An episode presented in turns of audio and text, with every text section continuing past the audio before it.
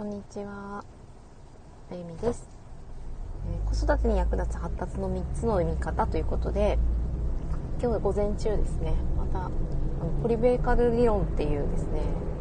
えー、まあ、神経系のことを、えー、まあ、理論的に学ぶ会に参加してまいりました。いや、なんか、初耳、ポリベーカルってなんかね全然イメージ湧きませんけど20年ぐらい前にですね、えー、研究された方がいるということで、えー、今は理論として、えー、世に出ていてセラピストさんとかがですねよく、え学ばれてるみたいですね。今、えカイロプラクターの方とか、え生態系の方とか、えあとはあのカウンセラーさんとかですね。まあでもこれは特別な方にだけ必要っていうわけではなく、まあ、人間っていう体を知っていく中でとても面白い視点だなというふうに今日話を聞いてて思いました。さっさんさんありがとうございます、えー、今日はですね子育てに役立つ発達の3つの見方ということで、えー、私は発達支援をですね、えー、やっているんですけれどもまあ、ちょっと変わってるのかな？なんか一般的ではないかもしれないですね、まあ、私は特別支援学校で教諭をしていた頃とは全く考え方が違う、まあ、そういった視点で今は発達支援を、えー、しているなというふうに思うんですけどひとまずですね特別支援で働いていた頃は、まあ、発達イコール発達障害っていうふうに勝手に置き換えていた自分が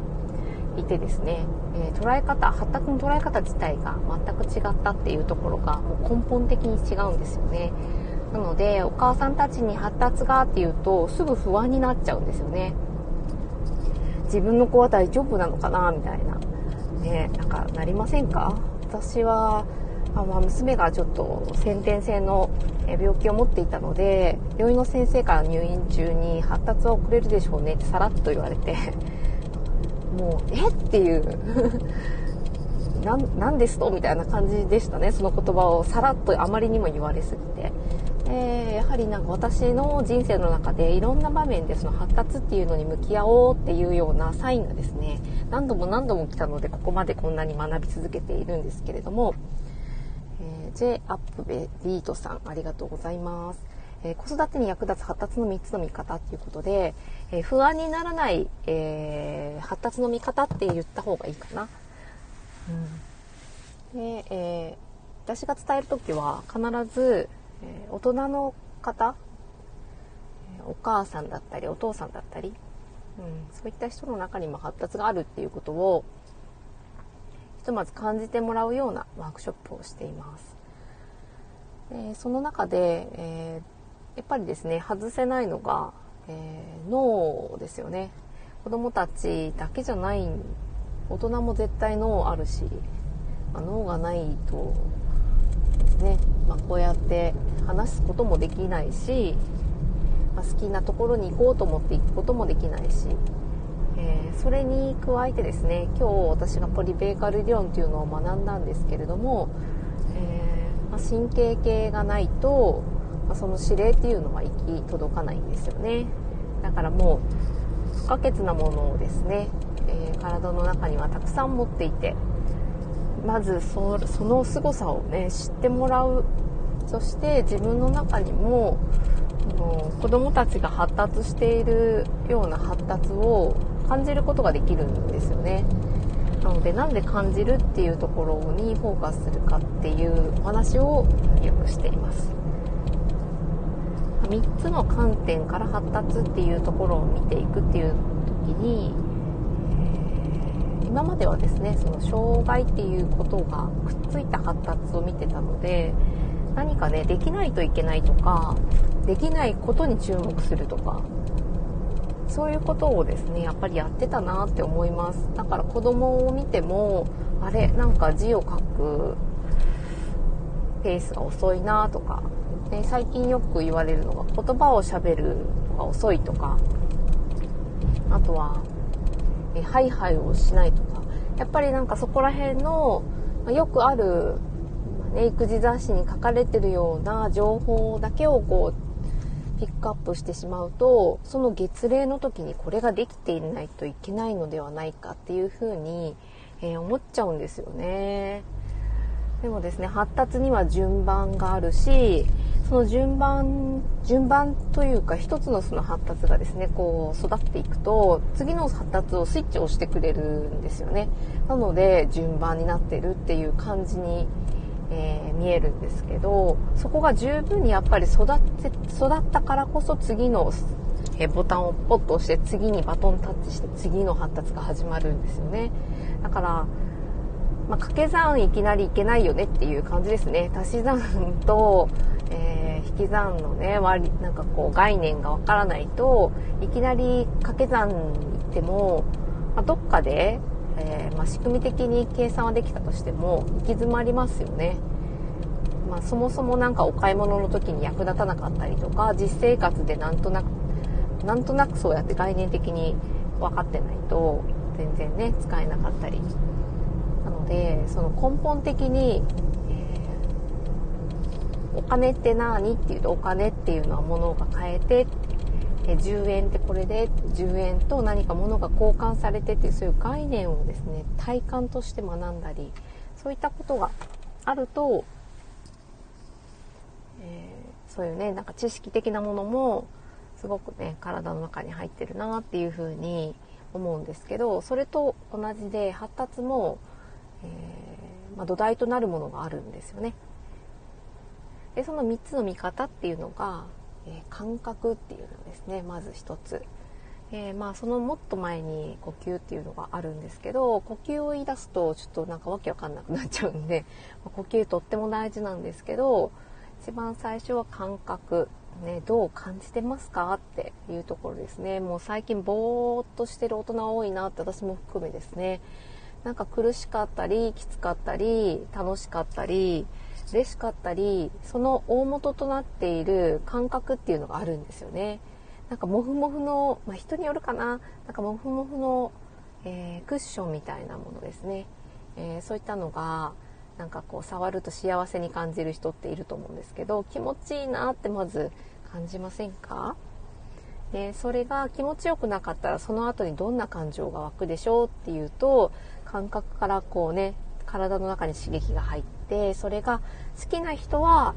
心地よく感じて嫌いな人はちょっと嫌だなって感じたりこっちの方がいいなって違いを感じたりですねしますよね。なので、えー、自分がどうなのかっていうその感情の大元は感じること、えー、まずこれが一つですねなので子育ての中で子どもたちに感じるっていうシチュエーションをどれだけ、えー、作作れてるかなって大人はやはり子どもたちの環境を作ることしかもうできないなって私自身は子育ての中で思っていていくら言って聞かせてみたとしてもやはり子どもたちはそうやって刺激から、えー、脳がですね学習するようにできてるんですよね。えー、これは基礎感覚とかっていうね専門的な言葉で言いますけど五感プラスアルファみたいな感じかな。五感っていうと皆さんの中でちょっとピンとくるものがあるんじゃないかなと思いますけどそういったものをよりキャッチできる。またその小さい時は小さい時で勝手に立つところまで子どもたちはプログラミングされてるんですけどやっぱり今の家の住宅の状況の問題だったりまあ、親の見守る時の概念ですね。早く立った方がいいとか何か嬉しくなったりとかね。なんか他の子よりもなんか強く立っているのがなんか誇らしいみたいななんかそういうちょっと優越感みたいなのがなんとなくやっぱ湧いてきたりとかしてすごいなって思っちゃうと実はそれがね子供の発達から見ると違ったりとかですね。なので、えー、まあ、感じるっていうことをたくさん経験させてあげる。でかつ、まあ、子どもたちはどんな風に感じているのかなっていうのを見たりですね。でもう一つはそこからちょっとね、えー、大きくなるとなんかね言葉で伝えたりもするんだろうけど見てて分かりますよね赤ちゃんでも、えー、まあ、ちっちゃい時のねあの新生児の頃は何で泣いてんのかなってどんなことで泣いてんのかなって種類がねなんかなかなかつかめなかったりしますけど快や不快っていうのがあるっていうのはあの泣いてる姿を見ると分かりますよね。ご機嫌でなんかうわうわ言って過ごしている時間とまあねえんえんって泣いてる時間となんか快や不快を感じている。感じて感情にしている。そして何をしてほしいかなって、えー、子供によってはあのー、意図を持って、えー、そうやってサインを出している場合があります。なのでもう一つ最後がそのコミュニケーションとかっても言うんですけどその意図ですね。どういう